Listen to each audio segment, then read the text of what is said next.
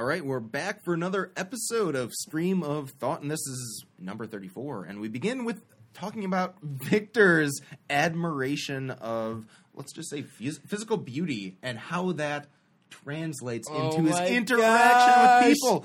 And then we transition a little bit into what Hollywood and the way that We talk more about The- Hollywood and acting and my stuff going on at Second City. the culture, yeah, the mean, culture. it's a it's a huge topic. Yes. that we get into. vulnerability, people getting taken advantage of. Absolutely. Yeah, uh, and then we talk about Facebook and technology. Oh man. and artificial intelligence. Uh, you know, sources on Facebook are they reliable or not? Mostly not. Duh. Uh, talk about the end of the world too. Technology and artificial limbs, the pros and cons of the direction of where we're going. and even a little bit of uh, revelation and the fact that it seems to be all around us. all around us. So, with that being said, episode number 34, Stream of Thought. We hope you enjoy.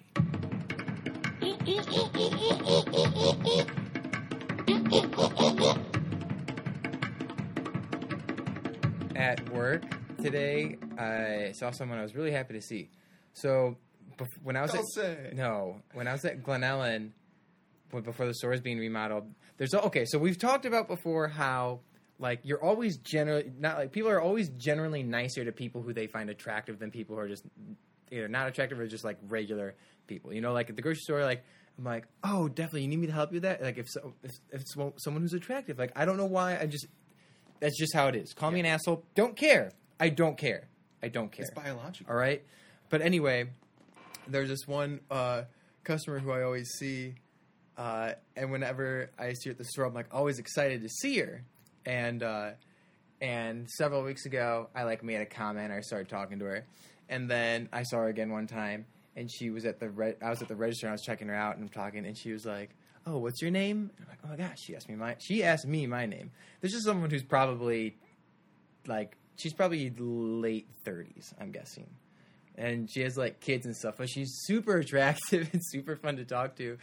And I saw her today, and I went um, at at the Wheaton store, and I'm sitting at the register, and it's funny because I have like this this childish moment where I'm like, oh, should I go up and go talk to her? No, I don't. Uh, like it's really weird. And so I went up and I started talking to her for a few minutes. She's like, bye. And then I leave and I go to the back room and I see the other manager there, Adriana. And I'm I walk back and I'm just like smiling. And she's like, what? And I'm like, nothing. And I kind of like stop and I'm like thinking. And I'm just like, I don't really know what I'm. I, I just had like a, this brain fart where I'm just standing there. Not, and she's like, what? And I'm like, nothing, nothing, nothing. And then she she just knew that I was acting weird somehow. And then she's like, "What?" and I was like, "Okay." And I told her who I saw, and it was funny because as I'm telling her this, I realize how excited I am just the fact that I saw this person, and it's really weird. It's it's funny because uh, this person is married and has like small kids, but she's super attractive and she's like ten years older than me. But it's just it's funny that immediately when I see her and talk to her, my day is just a thousand times better, no matter what's going on. Whether I'm already having a good day or a shitty day, that moment just fucking launches me into outer space of having a great time. It's that And, uh, validation, man. And I just ride that. I just ride that emotion for a while. Just like literally doing my work with a big smile on my face. It's those moments of Uh, true appreciation of the beauty. funny. You know what though? It speaks it speaks to the power of that relationship though. I mean, the ability to connect beyond I don't know, man. What what do you what do you make what do you make of that uh, that experience? Why you find so much joy in that? Just little pleasure in life. Because she's attractive. Okay. to sum it up. Because she's attractive, yeah. Cool, man. I don't really have much to add on that topic. Really? Maybe I, maybe I can just uh, criticize you and just berate your intelligence and everything for the next hour and a half. Just Well, kidding. yes. Mystery episode. the Uh, lost episode. the lost episode. But yeah, that was one thing that was on my mind. Um, that was on my mind today. So was it just that experience, like just the experience in itself, or anything beyond that? Was there any deeper insights into that, or was it just No. I love this experience? Just, just that she's my favorite customer, and when I, it's funny because the first time I saw her at Wheaton, because I see her all the time at Glen Ellyn, right? yeah, But now that Wheaton is until Glen Ellyn re- reopens, a lot of people are at Wheaton. The first time I saw her, I like hesitated, not, and I didn't for whatever reason I didn't go say hi. And then uh, late, and I talked to her several times before, and then later I was like, "Oh man, that was a big mistake." So most of the most of the time when I walk in, I think to myself, "Oh, am I going to see this person today?" Because I see them probably at least three times a week at Glen Ellyn when it's open. I wonder how common because I know, I know I can relate to that experience of developing relationships with people who really you don't have a relationship with, but whose Yeah. passing encounters Yes. form this chronological timeline and development of like you know, you see you see them in an aisle one you know one day, then the next week. You see them again, and you go by and you you ask them if they need to find anything. Yeah. And then the next week, you encounter them at the checkout, and you're like, "Hey, I saw you last week." Yeah. and, and it sort of progresses that way. And even though it's really nothing, you know, it's it's nothing but a passing blip of our Yes, relationships. yes. it stands out because it's just it's it's intriguing for whatever reason. And uh, for you, it seems to be that yeah. the- a certain a certain elemental nature to that relationship. Yeah. That's fascinating. sure. Yeah. Um, and then what happened yesterday? Yesterday was Tuesday. I can't recall what it was. I got water in my basement. That sucks. Yeah, dude. I mean, with this rain we've been having the past, well, past couple of days, but Yeah, but it's been like been- two days, but it's just like not more rain in one day than like the last two or 3 I'm months. So glad we don't live in Florida right I haven't now. or mowed. something. I have not mowed my lawn since maybe, maybe the middle of August, first week of August. really. Yeah, my my lawn just got straight up torched, so that by when the when the first rainfall happened, and uh, the next day I see my lawn, I'm like, wow, my lawn is really green now because it just wasn't growing. Yeah. It just was not growing at all. Was it like a dust bowl kind of No, situation? it wasn't like that. I mean, it had there was it was mostly it was like yellowish green, just not growing at all. There was still grass. It wasn't like a dust bowl. Well, maybe it was a little bit, but um, yeah. So then it started raining. And it's like wow, it looks healthy and luscious, like my hair. like your hair. Um, uh, well, there are a couple things. I don't know. There were, there were certain things in the news that I had. Uh, Oh, uh, President Trump. of. I spoke to the president of the Virgin Islands. Uh, really? Because there is no president of the Virgin Islands. yeah, that's right. It's Idiot. U.S. colony. Yeah. Yeah, I don't know. There, it's sort of been just pretty mundane. The uh, report did come out. Just totally side note that uh, Robert Mueller of the Russian investigation interviewed the former chief of staff Reince Priebus, which that doesn't really mean anything, but it's fun news. Um, were you going to say something? No. Oh, okay. I had a, but I did have a couple of things. So you know how um,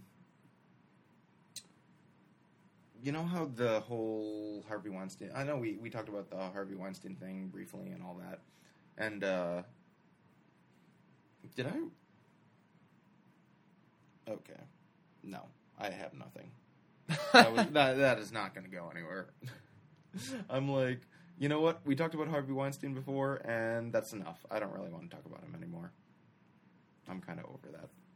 There is so much reporting going on about that, though, and just the changing culture of Hollywood. I don't know how, because I know you would want to. I forgot to mention before when we were talking about that, like because it was a huge exec with all this power. I forgot to mention too. Imagine working with someone for twenty or thirty years, and then this comes out, whether you realize it or not. Just be, you're probably not gonna say anything about it. You know what I'm saying? Well, yeah. I mean, there's that cone of secrecy and all. But. I mean, yeah, it's just like just imagine working with someone and. 20 years go by and then like you're not just going to all of a sudden start talking shit about somebody Well, because I think I'd mentioned to you before that part of the reason that Matt Damon is a star today is because of Harvey Weinstein, and who was um, Yeah, they worked with him and Ben Hunting, Affleck. Yeah. Good Will Hunting. Yeah, that he ended that launched Matt Damon's career, and it it was that question of like, could you believe that somebody who really made you who you are could be such a monster? You know, like were you made by a monster? That's sort of the philosophical yeah, theological question to be asked. But um, yeah, it's just I I see I see these reports that are focusing not just on the Harvey Weinstein issue itself, but on the culture of Hollywood. And I know you would want to move to LA, right? Did you want to move to the Hollywood area and try Yeah, and West sort of integrate yourself into that sure. environment? Because they're saying it's just it's an awful environment to try and make a start in because people are just taking advantage of everyone's fighting for the smallest little scrap basically you have everyone who works in all the restaurants and all that like they're all waiters they're all Yeah. they're, but they're all filmmakers they all have you know scripts they all have you know they're all actors Yeah. there's all these beautiful people i mean it's just there's it's supply and demand there's It's just saturated. it's saturated, exactly. And I'm thinking to myself, man, dude, like, could you imagine what would have happened if you'd moved out? Like, in in hindsight, do you feel as though that would have been something that would have been a challenge for you, or would you just ground it out and sort of Oh. take, taken the taken the moral beating that some of these people have because some of these people were, like we said, that gray line of like, you know, I think it was definitely a good thing that I didn't go out there when I wanted to go out there. Because I because now looking back having the knowledge I have now before going out there I would want to pretty much you know exhaust all my resources here in Chicago or at least um, or at least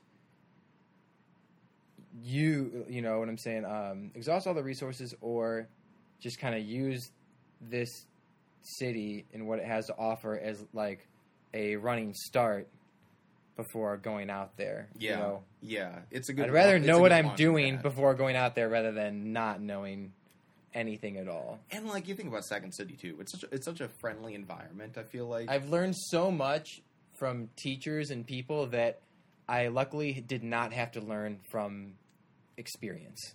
oh, One of my classes, I learned. One of my classes, I learned, and not to mention, just like the teachers you have, at least a couple of them that I have, like I can hit email them anytime I want with questions.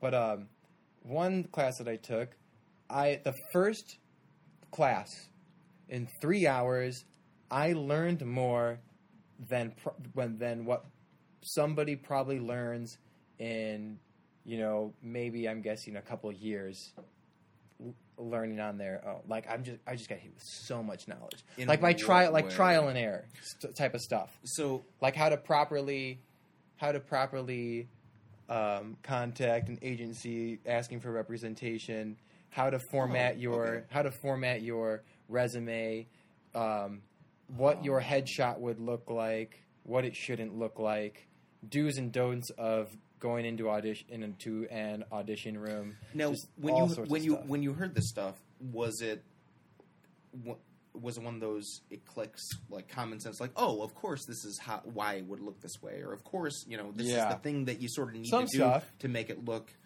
there Yeah. were certain keys to making it just sort of applicable to the field that you were trying yes, to, to like my into. first when I um, because it's different than like a one of the classes that I took.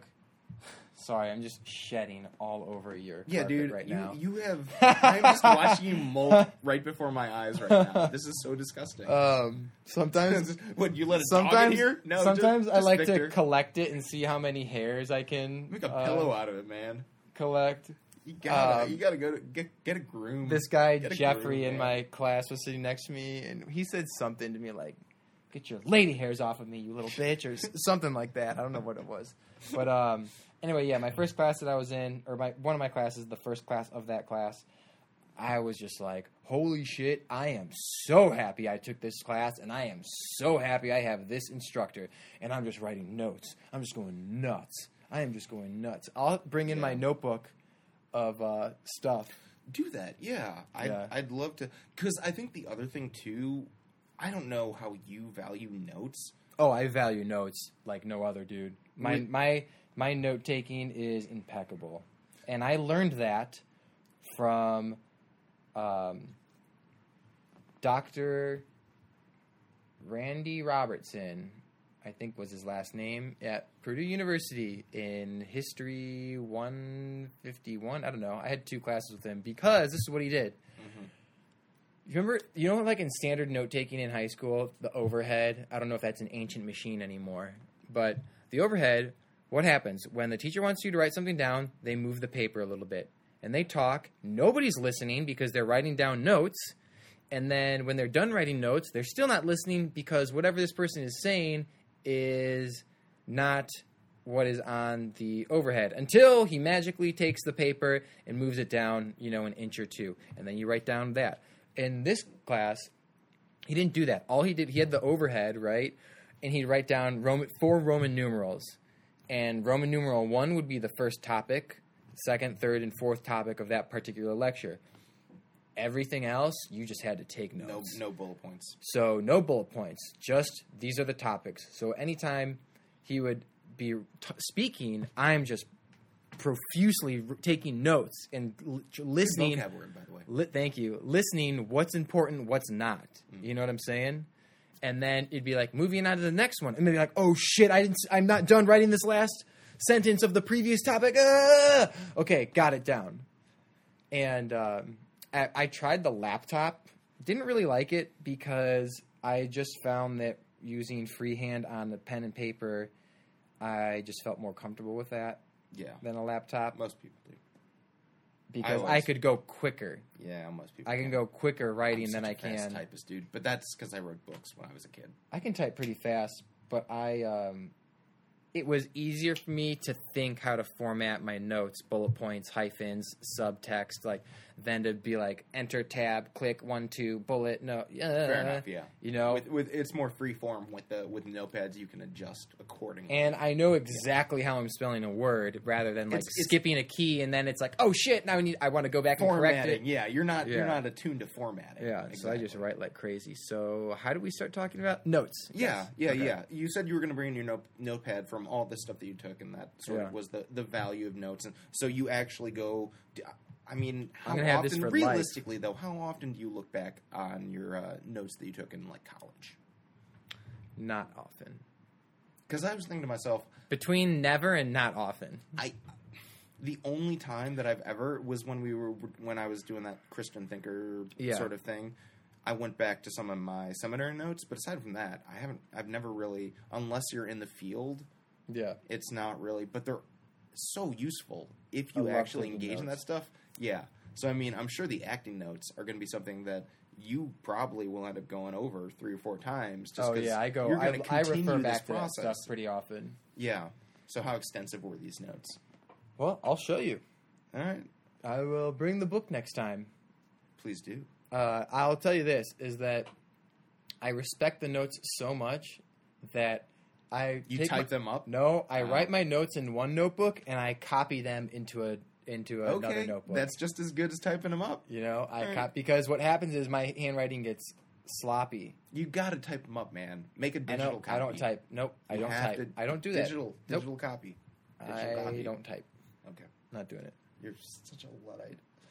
because I have I have just it's my notes are for me. You know what I'm saying? But what I do plan on doing someday is you know um, when I become famous is I'm going to publish my notes Mm. and it's going to look it'll be in they're going to be published and they're not going to be in just text it'll be published the way that I wrote them so it'll be like a notebook style thing I mean, that'll be a bar. They're really good notes. Just that's what's you were happen. hoping for some serious fame right there. No, I'm not are hoping for fame. I'm just saying your that when that happens. Yeah. But uh, No, that's fair. I uh yeah, dude. I I have most of my notebooks though. I I don't throw them away. I think that's a good habit to keep.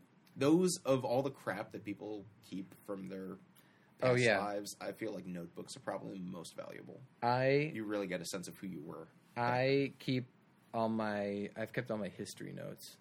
I think. Yeah.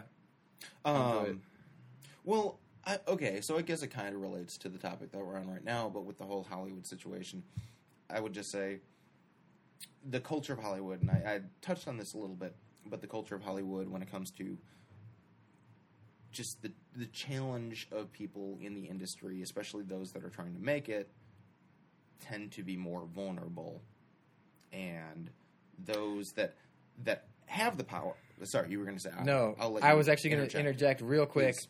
I was online today, and I have a list of agencies that are franchised with SAG-AFTRA, and then I was I just I googled top, you know, talent agencies in Chicago, and I just was looking at a Yelp page, and I saw several that I recognized and others that I didn't, and I clicked on one of them, and it's like do not trust this agency. I did one show for them. I'm having to. I they I was contacting them with emails.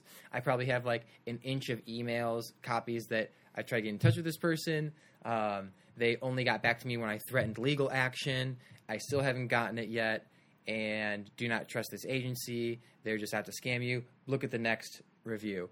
You know, pretty much the same thing. Uh, I, they're super shady. I learned that this person changes offices every so often, so either they're running away from something or they can't pay their rent. And there's like four or five of these comments. Oh, one of them, the first one was like, if I could rate zero stars and leave a comment, I would. But she couldn't, so she had to rate it one star out of five or four, whatever the, the, the uh, review is.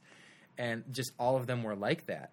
And one of them, one agency that I thought was maybe shady or maybe it closed was on there. And I don't recall how many reviews it got, but it said some positive things. But then I started thinking to myself, well, maybe they're legitimate or not. And then I started thinking, like, well, what if they're not, but they intentionally post things on there to pretend like they are? Going back to what you were initially saying, the vulnerability, people are so. Um, apt to just bite at whatever come the first thing that comes their way because it's just so rare. You, I mean, I haven't worked up the numbers yet off of personal experience, but I can tell you just knowing what instructors say and what professionals have said, professionals have said in interviews, and talking to other people who've been doing this for several years. I remember one guy I was talking to uh, who was an extra with me. Someone was asking like, "Oh, you've done these these national commercials?" He's like, "Yeah, but imagine going to like 500 auditions and you get booked for two of those jobs." And like mm-hmm. that's what it's like. So mm-hmm. that's why people are just like, "Oh, you want to like?" They get th their emotions get all riled up, and so they would just say yes, and then get themselves trapped into something that that objectively they would not have that they would have recognized. That makes total sense. Yeah. Wow. Holy cow. Well, and that's the power of crowdsourcing too, right? That's the beauty of the age that we're in is that we have the internet and we have the availability of people who can leave reviews of like be careful. Like I've had a shitty experience with this. And if you've had a shitty experience with them, it's likely other people have too. And so you get to see trends, right? like with all these Yelp or whatever it is, you have these this ability to be able to be like, you know what? There's a pattern here. I it's better just to stay away from them. And really, when it comes down to it, that's going to make the best business, right? Because it's mm-hmm. like those people who end up treating people with with respect and dignity are going to be the ones who get favorable reviews and who are going to have more people, legitimate people working with them. Then you have all the sort of bottom feeders sort of doing their thing. But there is that other side to it as well that I think will backtrack to sort of where you interjected, which was you know you have the vulnerable, and then you have people like uh, there was the big news story about I don't know if you heard heard about uh, Ben Affleck and Casey Affleck in the news with the whole Weinstein related Yes, issues. I read a headline that said uh, I didn't read the article, but it said something along the lines of why Ben Affleck and Matt Damon are in the crux of this entire thing that's going on. And I didn't read anything. I didn't hear anything about Casey, but I do know that he won his Academy Award for Best Actor um, this year, and there was a lot of backlash because I don't know, seven years ago there were allegations of sexual assault, something along the lines that he had like gotten into bed with a woman What? and uh, and had groped her or something weird like that. I don't know, something along those lines. Okay. Uh, But continue. Well, the the whole story the whole story of why Ben Affleck was highlighted, and we'll give a quick shout out, another shout out. We're we're we're, we're doing two shout outs right now to uh, Philip DeFranco. Covered this a little bit, but Ben Affleck had posted a comment to the extent of. We need to prevent something like the Harvey Weinstein incident from happening Oh, again. yes, yeah. And then who was it? What Demi Moore? No, no, no, no, no, no. it no. was. I um, uh, it was. I recall this. it was another celebrity female. It was yeah, and uh, she so she said something along the lines she You're because a hypocrite, basically. yes, because what happened was like 15 years ago. I don't know, some a long time ago. I believe it was on. Maybe it was on. It, it wasn't TRL or maybe it was some MTV show. It was on something that he had like allegations that he had given her a hug and grabbed some boob in the process of doing so. Mhm. Yeah. And Yeah. she had called him out on the tweet that he had just that you just mentioned that he had said. Yeah. When and and so there was this huge controversy of well, okay, so it may have been 15 years ago, and and I saw the clip, and it was, I mean, certainly weird uh, and very inappropriate, and I would say in today's standards, absolutely sexual harassment. But considering all the other factors that were in play, it was one of those things that you know, 15 years ago, a single inc- incident, somebody who didn't have a track record, like the Yelp, re- Yelp, reviews, right, where you have good comment, good comment, good comment, one star, then that has like a bad experience kind of thing. However, that one that one star or that bad experience could be so much more serious than all the positive or favorable rev- reviews, right? So, like, say he he is guilty of sexual harassment of this actress that uh, that Ben Affleck is guilty of this sexual harassment. Um, that even though he doesn't have a track record, record of it, he could still, you know, how how much how much weight would you put on that 15 years ago one instance of him grabbing an actress's boob Mm-hmm. without permission kind of thing in the whole is that does that put you on the same level as Harvey Weinstein and should you have no right to sort of criticize or something something Yeah, like I that get what you're saying. so I don't know I mean do, Fame is a slippery have- slope. do yeah, yeah, and can you can you dare throw can you dare even throw stones at the most outrageous things without being accused of something yourself? Yeah. because people with social media these days, people can go back as far as they want and pull Yeah. up whatever is is fitting to their own Yeah. particular narrative. But Agreed. you know, that's the danger of working in Hollywood, which is why I'm so glad that you're still in Chicago, second city, still doing stuff. When when is your next show, by the way? I, ha- Um, I, I never wrote that down. I have one on November 4th on a Friday. oh, that's in like three weeks. That's like a very. Sh- I have a small part in that one. That's a very. Sh- that's a, show that's an hour That's not long. your uh, 16th no, that's not the. Sh- century. that's not the showcase. No. okay. The the big one that you've been learning Yeah, all this that's medieval the one in. December. No, no, not the medieval. or the French. 16th century. or Yeah, whatever, that we're not. That was just scene work for class. We're not doing that in the showcase. Oh man, I was so now, excited. very soon, we're going to start Okay. working for the showcase. Working Okay. on scenes for the showcase. And is that going to be? Are you going to have a major part in? Yeah, I mean, Yeah. I mean, I, I, there's twelve of us, and I believe we're all doing like two or three scenes, and it's going to be. When I went to the last classes showcase, our very first class, I think there's, I think it was like an hour and a half long. That wasn't the one that we went to, right? No, Okay. no, that was just an improv okay. night. That was just a standard one. Yeah, You reminded me to put my phone on uh, silent. I just did it right now. As I know, me too. As we're hearing. Um, what do you got? What else you got? You got anything? Um, nothing that is pressing. I found something amusing. So I listened. I listened to basically all the politics podcasts out there, the major ones anyway. There are a bunch of ones that I don't listen to, but all the ones that most people know, like you know, the Sunday talk shows, the Slates, the Huffington Posts, Mhm. the uh, what do you call it, the Weekly Standards, and I was listening to a Huffington Post podcast called uh, "So That Happened," which is a recap of the week's politics. And do you know what Huffington Post is? Yeah, They're what? What is it? I think they're like a super me- liberal media outlet. Is that correct? They're they're pretty liberal, yeah. And uh, and so yeah, they that they give the news for that. But they're also big into social media and utilizing Twitter, Facebook, all you know the way that a lot of Mhm. companies are.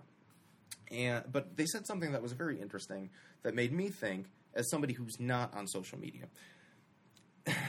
they were talking about Russian interference in the elections and it got into this point of how easy is it to manipulate people who use social media like Facebook and Twitter and all of this. You know, pe- people use Facebook for their news source, right? Mhm. They get their news from Facebook, and Facebook is not a news source. Facebook is a social media source, but regardless, sixty percent of Americans get their, their news from from from Facebook, and so they said something to the extent of well there's this horrible problem of just fake news going on on, on facebook. And you know what we have to we have to deal with this fake news issue of people posting fake articles and all this stuff on facebook. I mean what's the alternative? We just don't use facebook?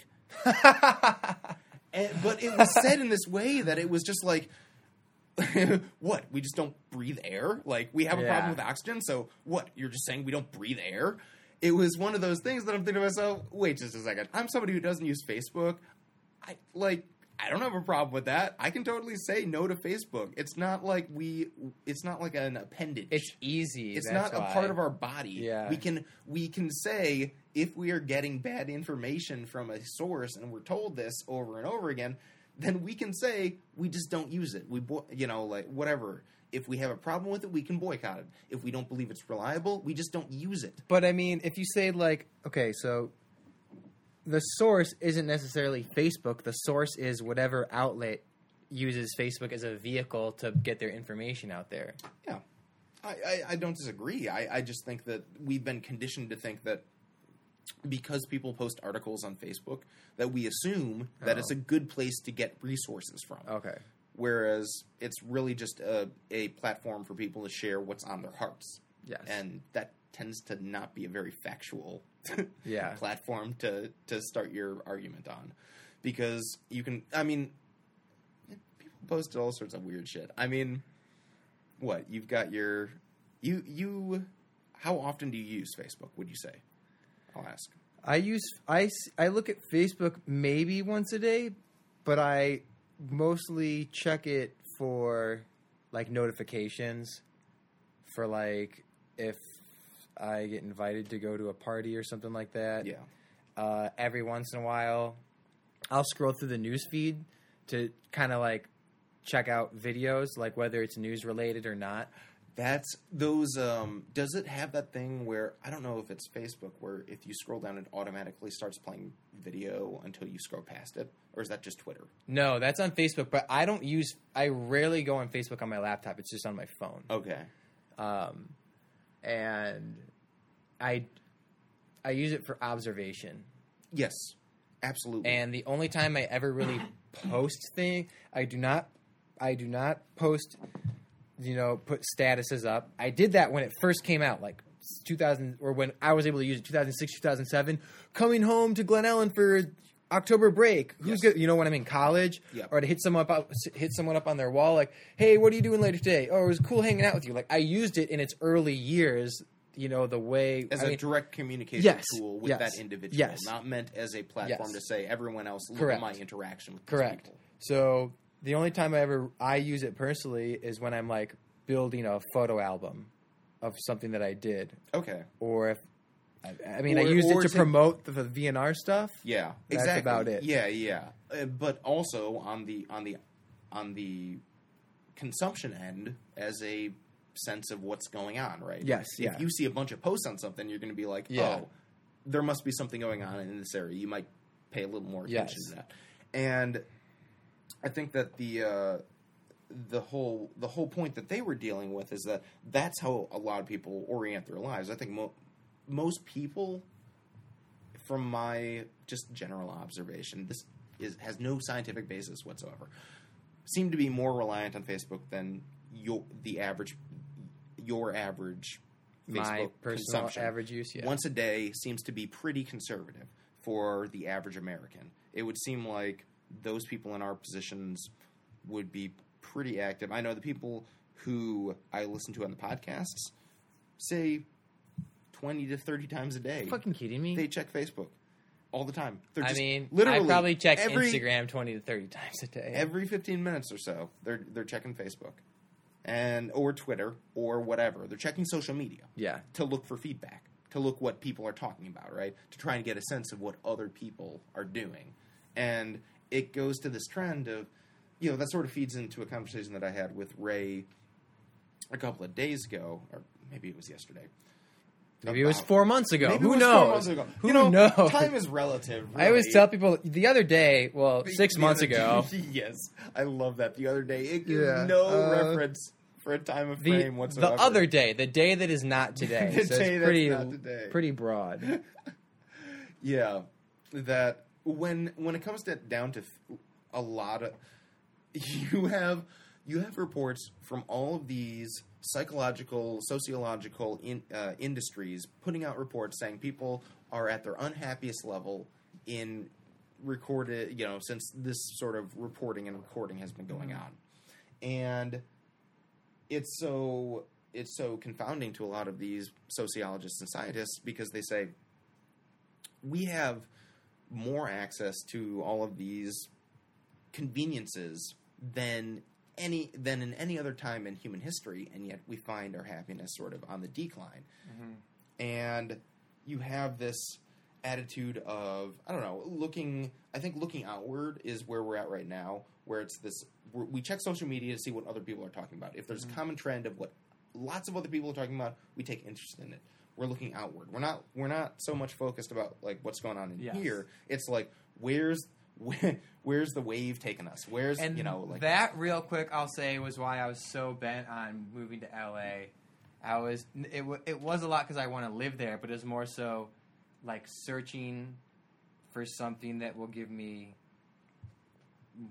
more happiness than I have now. And then I realized like, well, I'm just going, I'm just searching outward and not. I'm like super content and happy with everything right now. The like the people around me, the classes I'm taking, doing my thing. Like so, that's like, oh wow, it's But- pretty interesting. But I think more than that too, and I think this is what people undervalue is that you know the grass is always greener on the other side. But yes. on on your side of the lawn, if you start watering your grass, if you start planting those seeds early on, start watering your grass, like you're not going to notice. You're not going to notice when that grass starts sprouting Yeah. and you suddenly have a full lush lawn. By the time you have a full lush lawn, you're you're going to be in awe. You know, Yeah. you're going to be like, "How did it come to this?" But the fact is, it takes those planting those seeds where you'd wanted to move to L.A. to move to the other side of the lawn and be Yes. like, "Grass is so green over there. I'm going to go plant my stake and just start it over there." Yeah. Whereas here, you're you know you had made you had made the decision. All right, you know what? I'm gonna I'm gonna resist this resist that impulse. I'm gonna plant a couple of seeds, see what happens, water it, and over the course of time, I mean, look at where you are right now. I mean, Yeah. the the possibilities are really endless. You you have done more things than I could have possibly imagined you would have. You Yeah, you know right. in in just basically the past year. It was all remember of these a year ago when I extra signed work, up for the class. Cali. In the year ago, I was like, oh, this, I could if I take this, then I can take this class and this and this and this, and then I can maybe audition for these two. And I, uh, it, it was just an idea. It was like maybe I'll go, I'll take this route, and maybe things will look like this in this time frame. And now it's really awesome. 'cause It's like a year later. you get accepted to like- programs. Yeah. You get you get accepted to all these other Oh, shit, you I've know been parts talking and stuff not like into that. the mic, but um, That's cool. You're gonna have to adjust the whole thing. yeah, it, yeah. I have to audition again to continue in one of the programs that I'm in. So I'm like, fuck. Oh man, it's another uh, threshold moment. Well, it's kind of like part of me wishes that I don't get it because that means it's money that I don't have to spend again, Mm, mm, or I'll con- I'll maybe do it at a later time. Um, and but part of me wants to just to get it over with and just keep, you know, what I'm saying, just Well, yeah, when you're when you're on a roll, it's like why not Yeah. you know why not build on the momentum? And if you're if you're really picking up steam, do you feel like it's that snowball effect of you're making this progress and then it's gonna you're gonna pass these gates and these classes and it's gonna build off of it, or is is that Yeah, for what the- sure. the hope is Yeah. okay. keep building. I don't want to stop. No, I know you don't want to stop, but when it comes to like as far as Second City will take you, really Yes, is the question. yes, because right now I'll be finishing with the acting lab. If I continue with the conservatory, that would be level three, four, five, four, five, six. So it'll be by the middle of June that I'll finish with complete that if I get accepted to continue after my audition on Friday. And then other than that, it's just little classes here and there that I'd want to take. Um, but yeah. Wow. I mean, I'd want to take other classes at other, like different improv classes at other places too, like at Annoyance or IO. You know, not just um, I don't know Second City. IO is Improv Olympic. It's just called IO. It's like down the street from Second City, a couple miles down the street, I think. Annoyance, I can't remember where that is, but that's another comedy place. Mm-hmm. So take a ninety degree turn. Okay. I'm just gonna throw throw this out here, and again, I think I know maybe, you're gonna say maybe it sticks and maybe doesn't. No, this is pretty pretty ninety degree. Oh, okay. Uh, so again, I'm going back to another Yep, yep, conversation yep. I had Keep had going, with- keep going, keep going. Bring it up. Ray, and it was just a topic that he had mentioned something, and it sparked my mind that had been on my mind for a while, which was he said something about uh, he has a daughter in California, and so I was asking about uh, was she anywhere near the wildfires, Yeah. and she wasn't. She's in Southern California. What wildfires? What wildfires? Yeah, President Trump says everything's okay in California. That's right. What There's wild- No, what wildfires? No wildfires. Hurricane. Does- what hurricane in Puerto Rico? No. Um, What? They can't handle a little rain? That's they're lucky. yeah.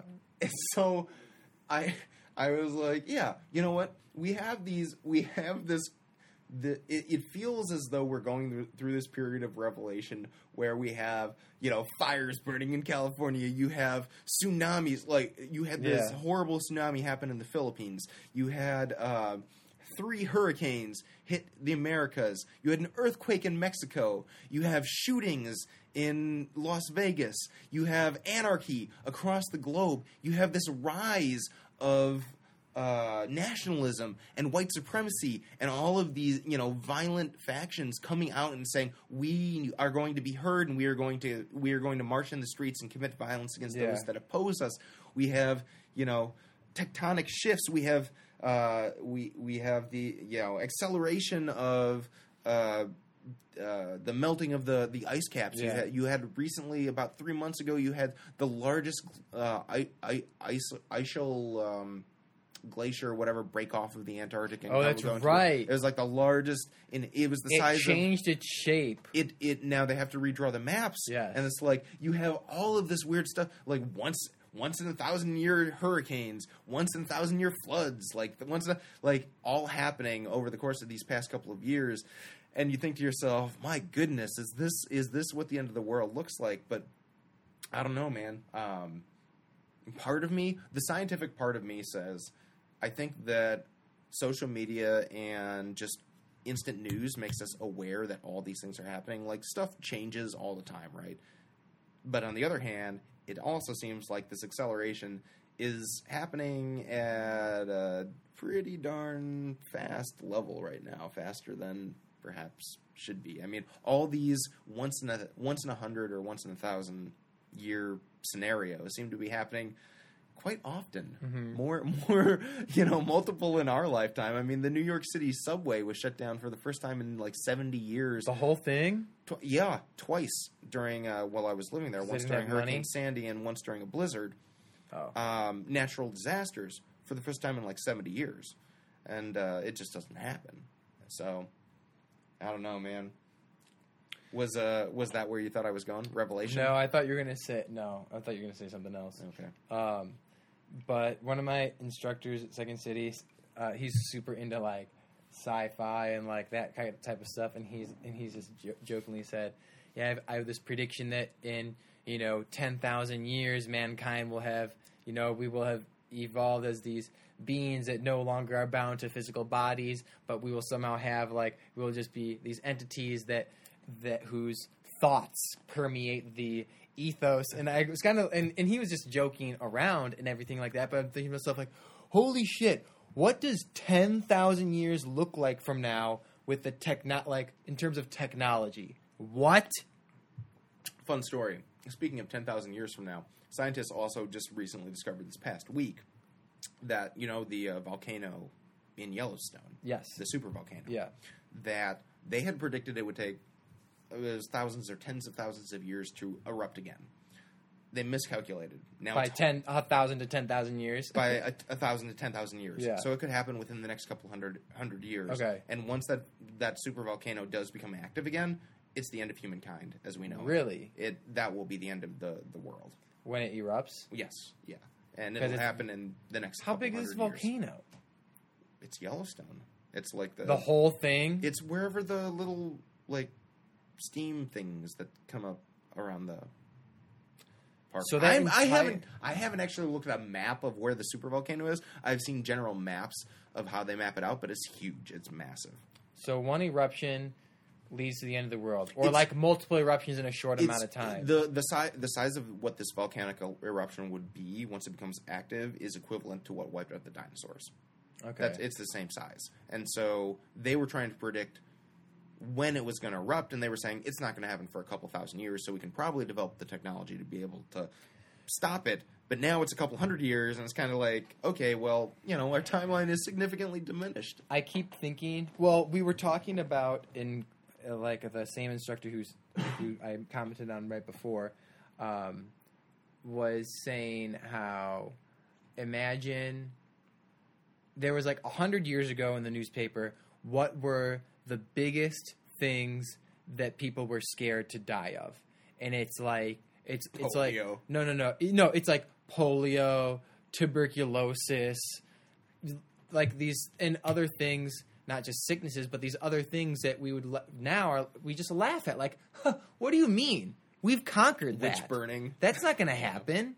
But imagine right now what are we afraid to uh, to die from? Like I don't know hurricanes or meteor hitting the earth so now I'm just thinking of like oh man what if what would happen what type of advancements would we make in technology and medicine in 50 to 100 years where the things that we're worried about now impacting our day-to-day lives in 50 to 100 years would be like what are you talking about Can I predict? we conquered that Can that's I- not an issue anymore can I predict a future yeah one that we'll have to deal with?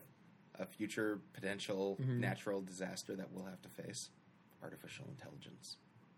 Oh, dude, I'm all about that. Yeah, That's sure. that is going to be our arch nemesis. I feel like. well, there was that AI, that bot that Facebook had to shut down because it created its own language to communicate with like other, that was scary. bots. Yes, I heard and about they couldn't that. they couldn't figure out what the language It, was. it like, invented what? its own language on its own. It was not programmed Well, whatsoever to do this. I think of two in the movie Tron Legacy when um, Clu, uh, he he's like uh, he creates Jeff Bridges' character creates Clu, a mirror image of himself to help him in this digital world, right? And he's like, I want you to create the perfect system, and then what happens is Clu is like, uh, Am I still to create the perfect system? And he's like, Yeah. And so they had organized a coup because in that br- digital brain, okay, you want me to create the perfect system. If you want me to create the perfect system, I must now go against the master and the Elimi- uh, and the users. the, you remove you know? the root problem. what? Yes, precisely. What is flawed? It is human, Yeah, and that is the flaw. yeah, It is human. Um, yeah, I mean that that ultimately I think is going to be the the greatest challenge because you have people like Elon Musk. I think I think it was Elon Musk who criticized Mark Zuckerberg for not fully appreciating the capacity of artificial intelligence and the reality that you had a instance a mass sort of leap in artificial intelligence was um, oh my goodness, the Chinese that Chinese version of chess, um, Go. It's called Go, and it's something like a hundredfold no potential moves. It's of of the game of chess, and so it's beyond the capacity of a processor to compute all the potential moves that it could make. So the computer, in re- as a result, would have to use intuition because it simply could not process the number of potential moves that it could make in order to determine certain victory. And so it had to use probability. And that, when you teach a computer probability, then that's when it starts sort of developing its its own conscience because then it is choosing. It, it if it is given a 70% chance, you are giving it the choice to choose from that 70% or that 30%. What's it going to choose? 70%. So you're giving it choice over that probability and it gets to make that decision. Like that's Wow. the scary part.